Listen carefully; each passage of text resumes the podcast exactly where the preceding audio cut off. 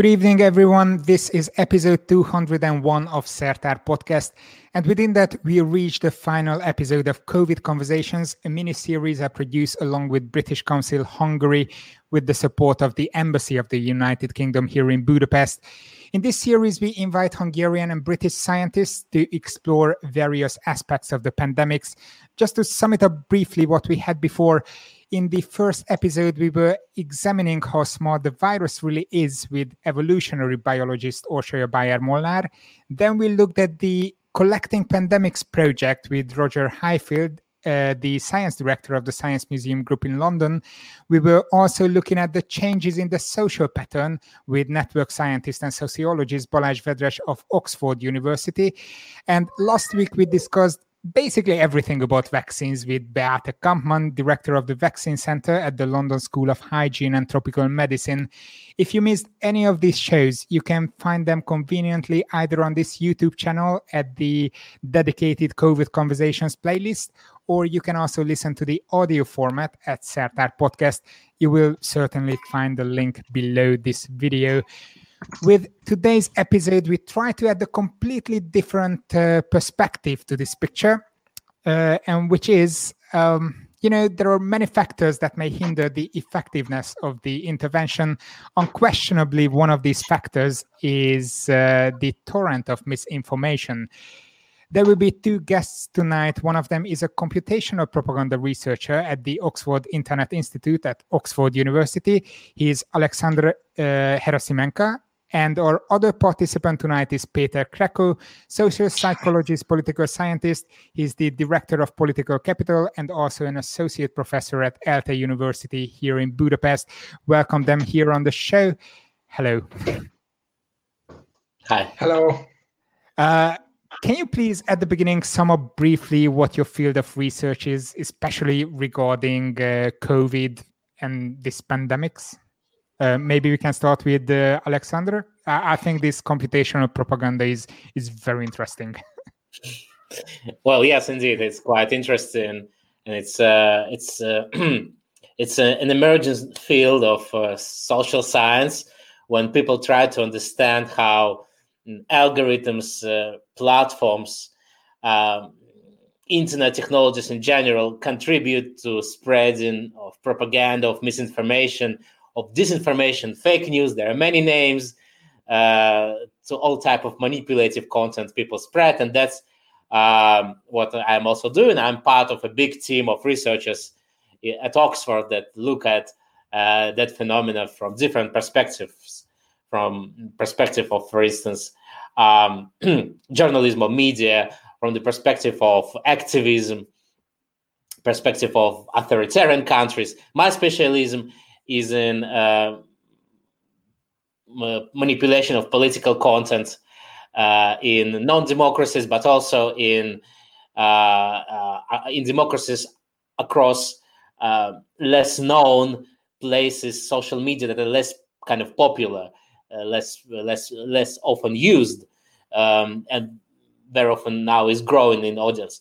And in terms of COVID, we our team been looking at many exciting topics related to how uh, misinformation spreads during the COVID times, during the uh, pandemic, uh, how um, how uh, how different actors try to manipulate public opinion globally across across many countries, um, and also how mm, uh, platforms, how social media companies combat uh, this type of manipulative content and I'm happy. Yeah, to- I recently read a very interesting uh, publication you just made with your colleagues. So we will dig deeper in this topic in a little bit. Uh, what about you, Peter?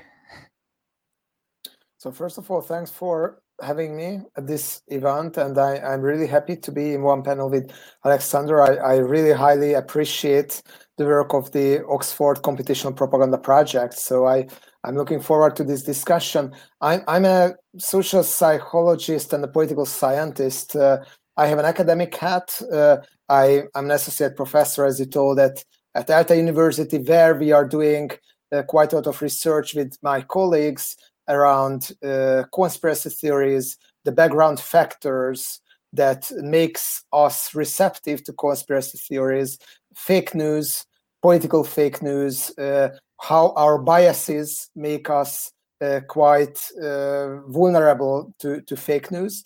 And with my colleagues at Political Capital Institute, this is my think tank hat, we have done a number of research on uh, COVID related disinformation on the online sphere uh, in Hungary and in Central Eastern Europe as well, and also how uh, populist politics try um, how to say destroys the trust in a lot of cases in in healthcare institutions and how the COVID related disinformation and fake news and conspiracy theories can undermine healthcare policy efforts to fight the pandemic. You mentioned misinformation and disinformation. Am I just splitting hair here, or there is a difference between the two? There is clearly a difference, uh, Uh, but to be frank, in practice, it's not always easy to differentiate between two. Misinformation is the not deliberate spread of false information. I mean, if I have a wrong information about something, for example, when does the bus leave, and I tell it to someone, and and I don't want to mislead the other, it's just like I have the wrong information. This is misinformation. Um, disinformation is something that is deliberate and intentional. So when I want to disinform someone, it's an informational lie. I want to mislead him or her. But as I said, attribution is not always easy, especially when it comes to COVID related disinformation or misinformation. Yeah, I, I also can add here that in fact it's eh, that, that, that there are more terms beyond that, right? There's also a famous term fake news, which might not be the best one to describe it all. And also there are but everyone understands when you are talking about fake news, everyone has the same idea probably, or, or maybe as a researcher you have a different point. when people, I mean, mainstream journalists don't like this term somehow. But interestingly, also there is also, mm, of course, kind of political lies and political manipulation by politicians, right? By established politicians, and it's sort of separate universe of misinformation and disinformation. Sometimes you don't know shall we call it misinformation or they it's just part of political game, political fight? It's also sort of difficult uh, topic. So, so, what can be the motivation or the intention of these actors who who try to share disinformation or fake news regarding COVID? Because I would suspect that as the pandemics affects all of us very similarly in terms of biology, maybe it's uh, it's not a smart way to cause turbulence here because uh, that would be our common goal or common sense goal to to uh, protect ourselves from uh, from the effects of the pandemics. Yeah, well, uh, there are many, many, many uh, reasons for people to spread misinformation. Sometimes they spread it deliberately, sometimes not. Sometimes they just believe in stuff that looks ridiculous. Um, famous case was this 5G uh, network conspiracy uh, that was related to the idea that 5G technology somehow might spread COVID disease, which is ridiculous, right? But some people believed it, and it resulted in uh, damage to, to to the network of, um, of of towers of telecommunication towers that been linked to this technology in the UK. So a number of uh, towers been damaged by people uh, during the first months of the pandemic. So there are many cases of how uh, how people believe or not. But interestingly, uh, what we're looking at, to a large extent, we're lo- looking at how misinformation spreads globally, and we're looking at, for instance, how so there are a number of actors, a number of people, number of organizations that uh, just love spreading misinformation and disinformation and uh, they are linked to foreign states. We call them. They're linked to countries like Russia or China or Iran, and they established a net. They established networks of um, manipulative media that sometimes uh, just are harmful and spread nice information that is not can be cannot be categorized as anything damage. Uh, sorry, uh, something that we c- cannot categorize as something that would cause any damage to social sort of social structures. But sometimes uh, the networks they established spread deliberately misinformation, disinformation, and they've been engaged in spreading this misinformation during pandemic, specifically Russian actors, for instance. uh, uh organizations like RT, Sputnik found that they've been involved in that um, uh, type of uh, actions. And why they do it? Some people say very simply because they tried to um, uh, to prompt mistrust, uh, to uh, to sort of uh, damage trust of citizens in their governments. What, whatever uh, political, political, but that can also have a backlash, yeah. don't you think? Hmm? But this can also this attitude or this action can also have a backlash later on when there is so much distrust that people will not know which source to trust or, or, or not. Exactly. Maybe it's, a, it's, some actors want. They want to spread mm-hmm. this mistrust, spread this uh, chaos, chaos, political chaos in a way, and in that chaos, more radical forces might emerge. Yes, but uh, people also need to be susceptible to these uh, different uh, conspiracy theories. But as I read a recent study of political capital, I could also see according to your data, Peter, that uh, the attitude of people in different countries, even in countries that share fairly similar attitudes in many sense, uh, for instance, in the V4 countries here in Central Europe, uh, the landscape here is quite different from country to country. How much uh, people uh, account to these informations?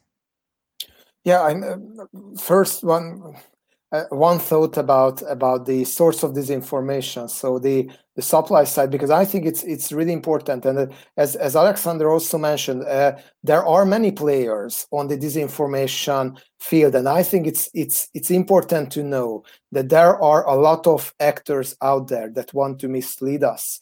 And and we shouldn't think that we ourselves are not receptive to uh, to disinformation conspiracy theories. Everyone is everyone is. So it's it's it has some connection to uh, to education. It has some connection to intelligence but it's and these are very very weak uh, correlations. And and generally what we can see most of the studies is if you have strong biases for example political biases but everyone has biases it are these are really easy to exploit via disinformation. And there are domestic political players and as alexander said who are spreading disinformation deliberately for political purposes. I mean right now i think a very obvious example let's look at what happens in the united states and who is the, who is spreading mainly the disinformation that the election was fake and fraudulent. You don't need russia for that right now. You don't need iran. You don't need china there is the president of the united states who is doing the job.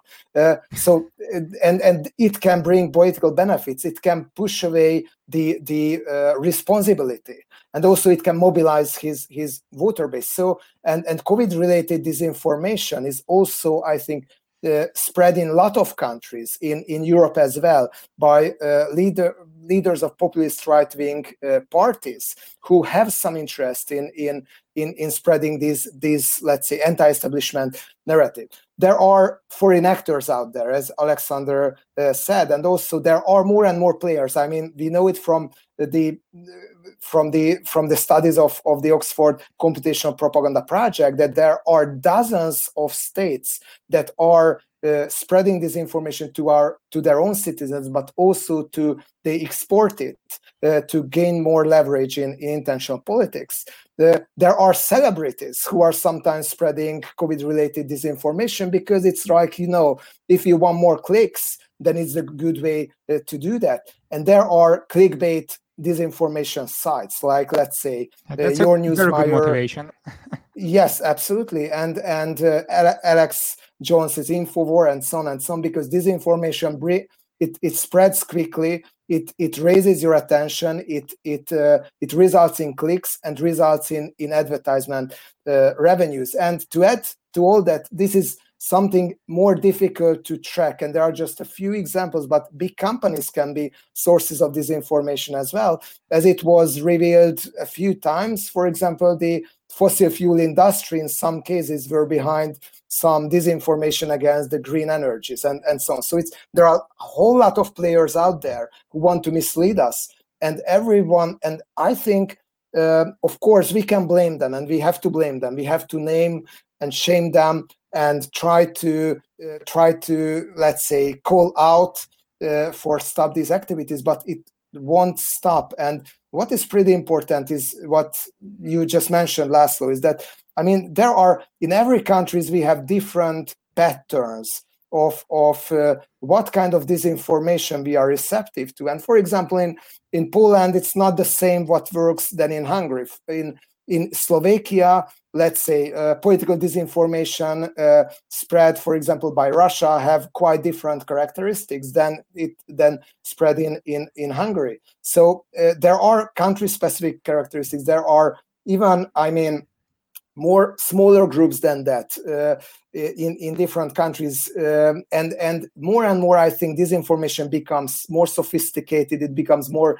micro targeted and there i think there is the end of the big meta narratives like now right now i think think we are entering into the an era and of course social media opens huge uh, uh, avenues and, and possibilities for that when almost everyone can be deceived in in uh, different and different forms. So i think what is what the first and important thing is to to recognize that that everyone is vulnerable and whole societies are vulnerable. And it's not just them not just the other political side not just the stupid not just uh, the other uh, members of other countries who are vulnerable. Everyone is vulnerable uh, we'll talk about the role of the social media platforms, but before that, uh, I'm always thinking of how this whole process starts when there is a new uh, event emerging, like a COVID uh, pandemic. Is there like a, a, conspiracy think tank that sit together and start to brainstorm how to invent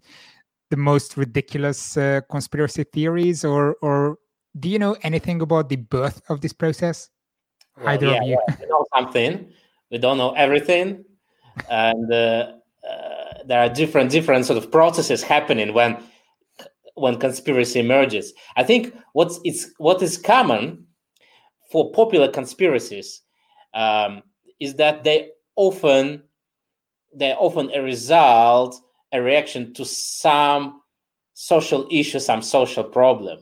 So as COVID became such a huge issue, people who are involved in producing those conspiracies they just uh, well they just uh, focus on it. They reflect what they're thinking what society is worried about and they just do it. There are a number of uh, not think tanks but maybe organizations that involved in production but often it's just sort of co-production uh, networks that emerge that that uh, just consist of ordinary users that contribute one by one, one by one, and, and it's growing quite, quite, quite fast um, um, as a result. Okay, uh, on the speed of the spread of all this information, uh, you, Alexander, recently uh, published uh, published a very interesting study with your colleagues. I try to quote a few uh, remarks here. The title was COVID related misinformation on YouTube, if you remember this topic uh, very recently. It said it took YouTube on average 41 days to remove videos containing false information. 41 days. Second statement COVID related misinformation videos do not find their audience through YouTube itself, but largely by being shared on Facebook. Number three, Facebook placed warning labels about, about false information only on less than 1% of the misinformation videos shared on the platform. And if you want to think of it nominally, what an incredibly huge number this is. Misinformation videos were shared almost 20 million times on social media, which is more than the shares gathered by the five largest English language news sources on YouTube combined. That's that's mind blowing. What what do we even want to do here? This battle is lost. That's what I I feel from reading these. oh well, don't be discouraged from pursuing, I battle for truth. I think it's not lost. I think uh, first of all, of course, we mentioned that 40 days, about 40 days, it's time when YouTube, uh, uh, YouTube really uh, looking at those videos that might be conspiracies, might be hate, uh, spreading videos, but mostly about COVID indeed. Um, but sometimes it's just a couple of days, yeah, and especially if they are fast growing types of content. So it, it really depends on the case. It's kind of we provided the landscape, and don't don't forget we've been looking at sort of global audiences, and there are uh, billions of people who use internet, right? So which means that uh, if if been even shared millions of times, it still means that uh, many people didn't share anything like that. It's been moderated with time. We looked at those videos that been moderated, been removed. But indeed, there is a huge problem how to deal with this type of uh, how platforms should approach misinformation that been spread using them. This is a huge challenge. Many people discuss. No, I wouldn't say there is a solution at the moment. Okay, that would have been my next question. What do you think the solution could be, or what your suggestions would be uh, to be more aware of this situation? I don't well, know if you can continue with that. Uh, I will, I will I'll maybe contribute.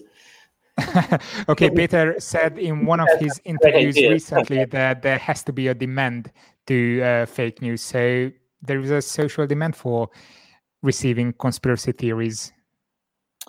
Yes, exactly, and and I, I think I think you raise a very important question. Where do conspiracy theories birth and how? And and I think this is an under under investigated uh, aspect because we um, either tend to tend to think that these are uh, let's say these these born uh, spontaneously. And in some cases they do. So what i mean uh, one important aspect of conspiracy theories in a lot of cases is that they want to explain the world. They want to explain new phenomenon. And yes especially when when covid was something that is uh, just appearing in the world stage and nobody knew what is it about. Uh, they haven't experienced something like that. It just uh, and and it's invisible. Uh, it, it more or less natural that there are new uh, explanations uh, around there. And there is a collective brainstorming in the society for better or for worse. Unfortunately more usually more for for uh, verse. But uh, there there is a demand for this kind of theories and that's that's why we in a lot of cases cannot really uh, cannot really decide if these are let's say ordinary citizens uh, that are try to brainstorm about what's happening in the world or political campaign consultants running uh, new narratives or FSB operatives uh, running new narratives in the in the global information uh, ecosystem.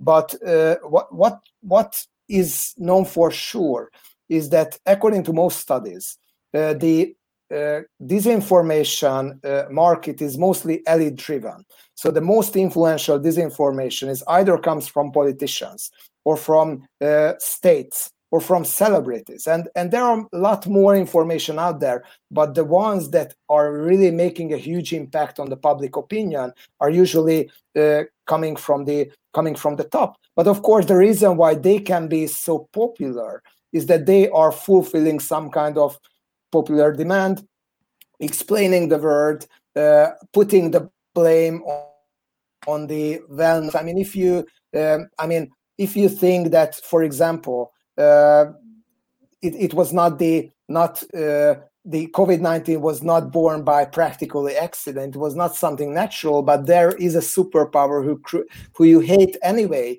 and they created in in their military lab, and they s- spread it in the world, or that Bill Gates is spreading that if you are an anti-capitalist, and the list goes on and on. So conspiracy theories and disinformation usually uh, target your already existing enemies and exploit your already existing stereotypes plus give an give a comfortable explanation to the world even if they are scary. At least you have the illusion that you can explain what's happening around you and this is a big big uh, let's say big big advantage in itself. But uh, but as as as it was said already you you don't have the same kind of demand in every country. So there is a huge variety. And for example if is we are looking based on education or the education edu- system? education but on culture as well. And there are conspiracy theories for example around about ufos or about about let's say the QAnon conspiracy theory that I mean it does not really resonate to a European Let audience. me share a very popular one uh, from Hungary that Hungarian ancestors came from Sirius, which we all know, of course. yes, of course. And when it comes to COVID-related conspiracy theories, what Alexander mentioned, the 5G conspiracy theories, they exist in Hungary, but they these are not really uh, really strong. And in the Anglo-Saxon world, I think they are much more influential than in Hungary. For example, we have a different set of conspiracy universe in Hungary. Mm. Looking at the patterns from previous conspiracy theories, can you, as scientists, uh, predict what the next conspiracy theory would, would be? Not specifically now, but but do you have the tools to to predict? Oh wow, I don't know. I can't, but I think uh, what we can predict, in fact, is um, is um, emergence of important social issue based on the growing conspiracy theories. So we, we monitor in in the UK. We we we look at many social media platforms, many many popular platforms, live in live time, and we try to understand what's going on there in terms of conspiracies. And when we see that some specific conspiracies growing, specifically related, for instance, to some issue that can be exploited by radical political actors. We might easily see uh, emergence of offline action after it. For instance, as I mentioned, 5G first emerged as offline or is online conspiracy, and then it became an offline issue. Technology been damaged, right? But then, for instance, when people start spreading misinformation about masks, saying I don't know, mask can give you COVID, in a couple of weeks, we can easily see protests, anti-mask protests, people demanding stop uh, indicate there is the policy that you need to wear a mask. So we can predict certain things, but I can't really see how we can unfortunately imagine what's going to happen in terms of this conspiracy market next. It will be difficult. I don't know. Maybe Peter has any uh, insight into this. no, I no, I, I unfortunately can't. Uh, but what yeah what what we i think it's an excellent question again but what what we think for sure what we know for sure is what what alexander says that if there is something novel happening in the society something unexpected a virus a catastrophe uh, uh, let's say uh, some a, a, murder or a or a um, or a terrorist attack or something like that you will have a lot of conspiracy theories circulating around and the classics of uh, of the social scientists who were um, who were doing research on rumors. They identified the situation that uh, creates a fertile ground for uh, for rumors, or we can say disinformation, conspiracy theories as well. And these are the situations that are important for the society. So everyone is affected, or a lot of people are affected.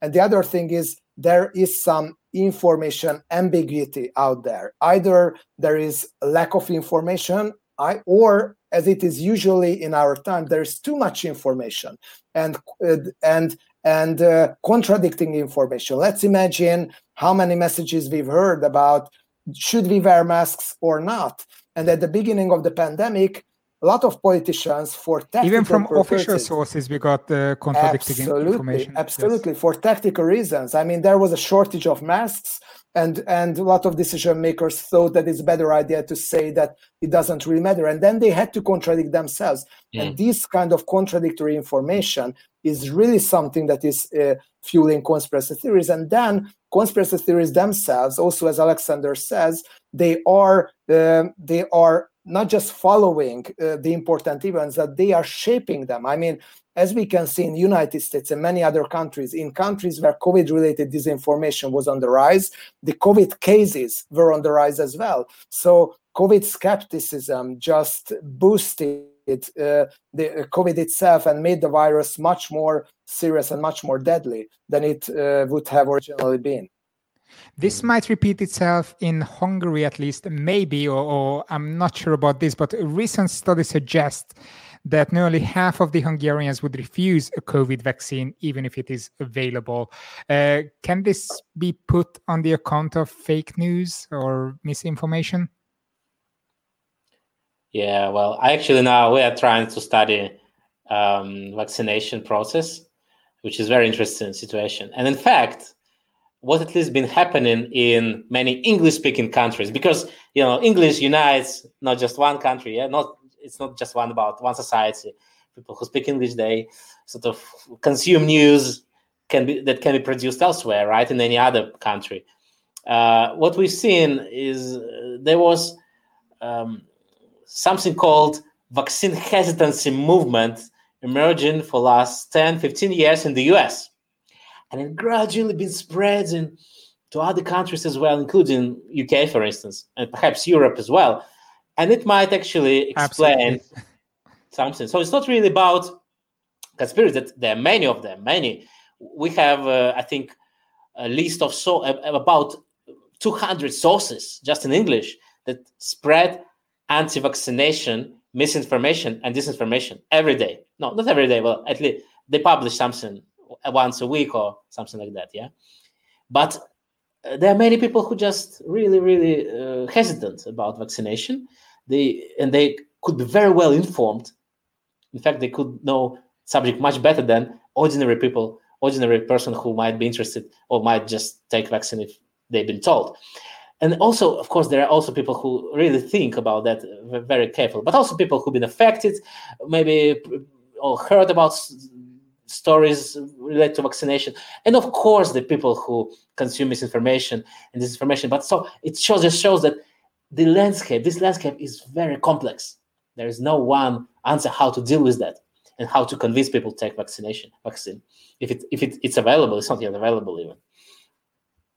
Yes, and and uh, I, I think the the research that you referred to, Laszlo, it's it's it's a series of public opinion polls in in uh, countries in the world by Ipsos uh, that unfortunately found the latest uh, report that was released in November found that there is a growing skepticism towards the COVID vaccine in the whole world and i think it's partially the reason for that is that there is no vaccine there is still no vaccine so it's like people even who would like to have the vaccine cannot vaccinate themselves and this frustration can easily turn to rejection. But i think one other uh, two other reasons for that. One is yes uh, covid skeptic disinformation and we have this let's say uh, doctor celebrities, doctor celebrities in Hungary as well, who are just arguing against the masks and says that you know, COVID is practically non-existent or it's not even as serious as a flu, and the list goes on and on. Uh, plus, there are many people who just don't don't want to go to a next total lockdown, and they want they want to live their life as they as they lived before. And if you want to live your life and you live your life as you lived before, then you have to justify it by claiming that you know it's not not a, a big thing. And and I would say the third set of of reasons for why uh, COVID skepticism is on the rise is is the huge uh, let's say disinformation operations that Russia and China are running at the moment. And in Hungary, for example, I'm, I'm not so happy that the government is so enthusiastic about, about the Russian and Chinese vaccine. If you take mm. a look at the polls, Hungarians are not do not trust neither the Chinese nor the mm. Russian vaccine. And if we look at the scientific results, probably there is a reason for that. Still, if the governments are just pushing them, then I think they are just fuel, fueling the already existing skepticism. And this and there are a lot of fears over a new vaccine partially understandable. It's something new.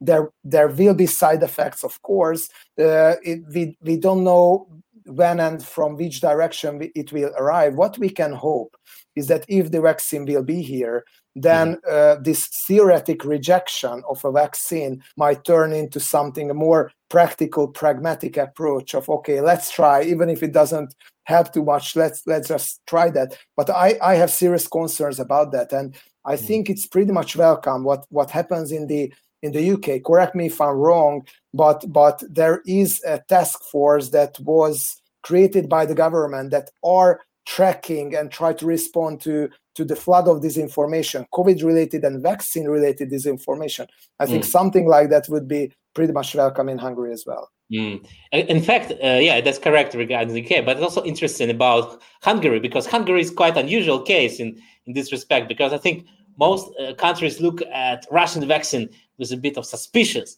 suspicion, yeah. And one of the reasons is that how Russia approaches this topic, in contrast to other countries. For instance, in UK, if you listen to their government, they kind of kind of getting ready to cure the world, you know, to stop uh, COVID with their vaccine all around the world. But what Russia is doing, I think it's kind of using vaccine topic as sort of geopolitical tool to combat, to I don't know, to to remind the world how great Russia is.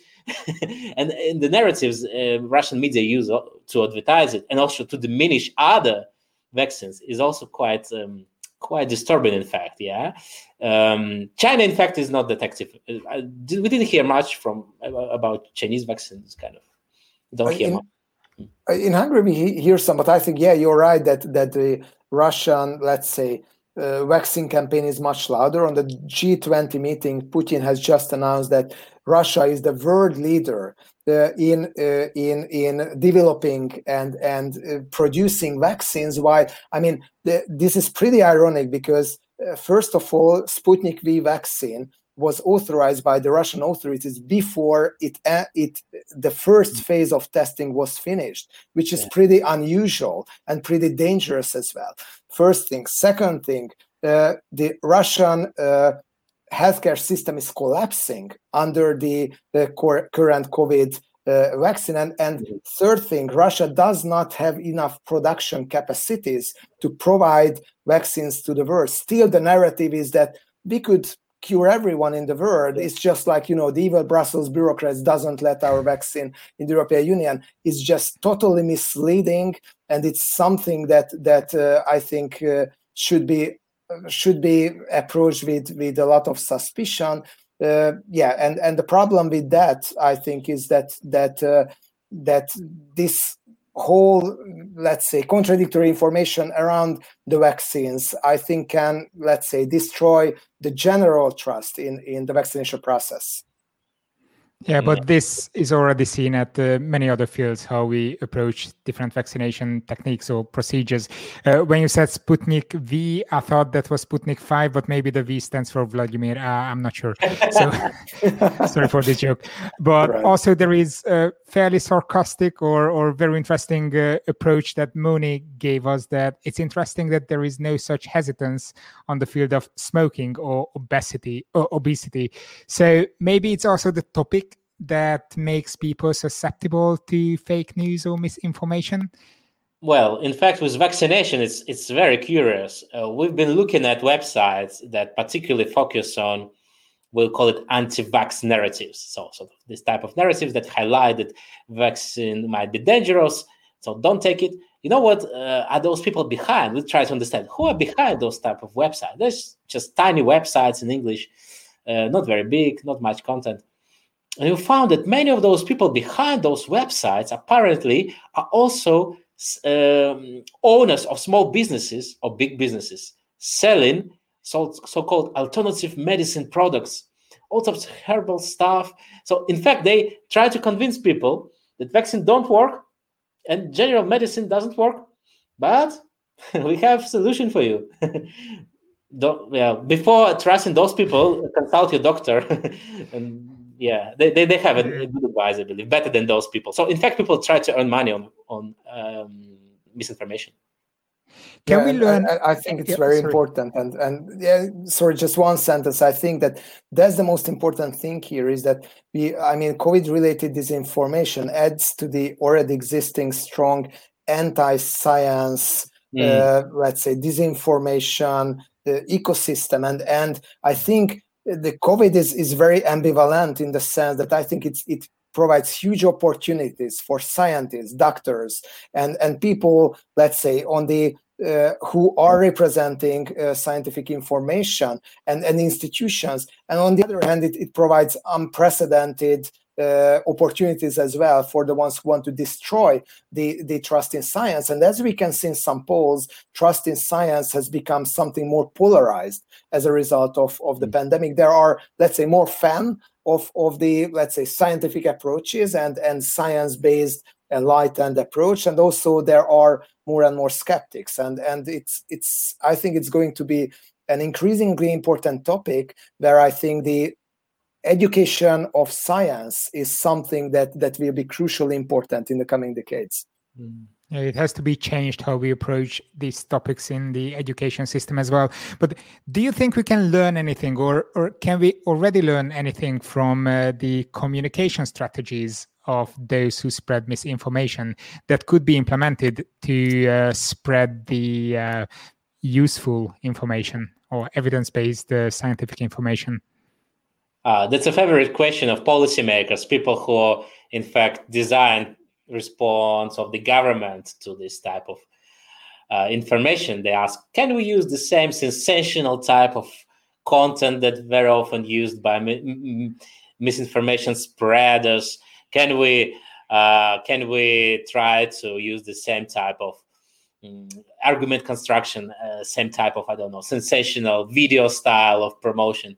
Of the ideas. I think, I think, in fact, um, I would say this is dangerous. This is dangerous um, route, and it's it's a route that, like, in why the politics might be uh, related to spread of populism, for instance, and sensational content. I think what really uh, is needed, as Peter mentioned as well, as uh, many people agree, is of course focus on education, focus on um, of on explanation, explaining people. For instance, people who do not trust vaccination, they they just need information. We just need to talk to them honestly as scientists. But also, uh, it's one way, but it takes time, right? It takes really a lot of time. Sometimes it takes very long time.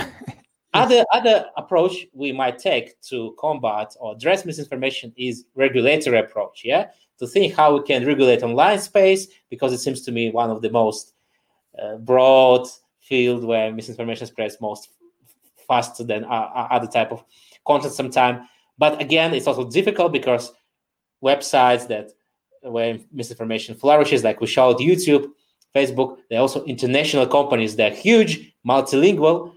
They're too big sometimes to be regulated easily so they're huge and and also as, as we can see it many times that if one of these sites is shut down this just increases this sense of martyrdom or or that they they were the beholder of the uh, or the holder of holders of the real truth and that's why the government wanted to suspend them. And maybe it's just fueling the uh, the frustration of people. Yeah well uh I think uh, it's also difficult for governments to uh, to answer a question about what to do because they also, you know, Facebook, uh, Google, is one of the largest companies nowadays in the world in most in terms of capitalization. Yeah, I, I think it's it's it's a very important moral dilemma, and and what Peter Pomerantsev, I think one of the best experts of of disinformation, usually argues that simply we need new and we need a new philosophy. We need a totally new approach when when we talk about disinformation because we cannot just treat it as a as you know a freedom of speech issue. You know marketplace of idea and the and the most uh, most popular one emerges and the most fit uh, survives uh, no, this is an era where where disinformation is deliberately pushed into your uh, into your face. You like it or not, and in in it's it you you just cannot say that uh, that this is something that is uh, is a freedom of speech issue. I mean, uh, and it can and disinformation can cost lives. So when it comes to the anti-vaccination disinformation this is blatantly evident that if you do not vaccinate your child you're risking uh, his or her life and even the, the, the children around them. So it these are uh, issues. And, and even when it comes to political disinformation especially in, in places like eastern ukraine disinformation can cost lives and can serve as a weapon uh, killing other people. So yeah. i i do think that that that uh, it, it's important uh, to let's say not to overthink the regulation and the and the let's say content moderation aspect of this information. I always thought that that demand side solutions are more important but most of the social science research shows that if you meet the disinformation it has some impact on you. Even if you don't believe that you will remember you will recall and in some let's say subconscious decisions it can it can have an impact on your behavior as well so for that reason even for practical purposes i think removal of of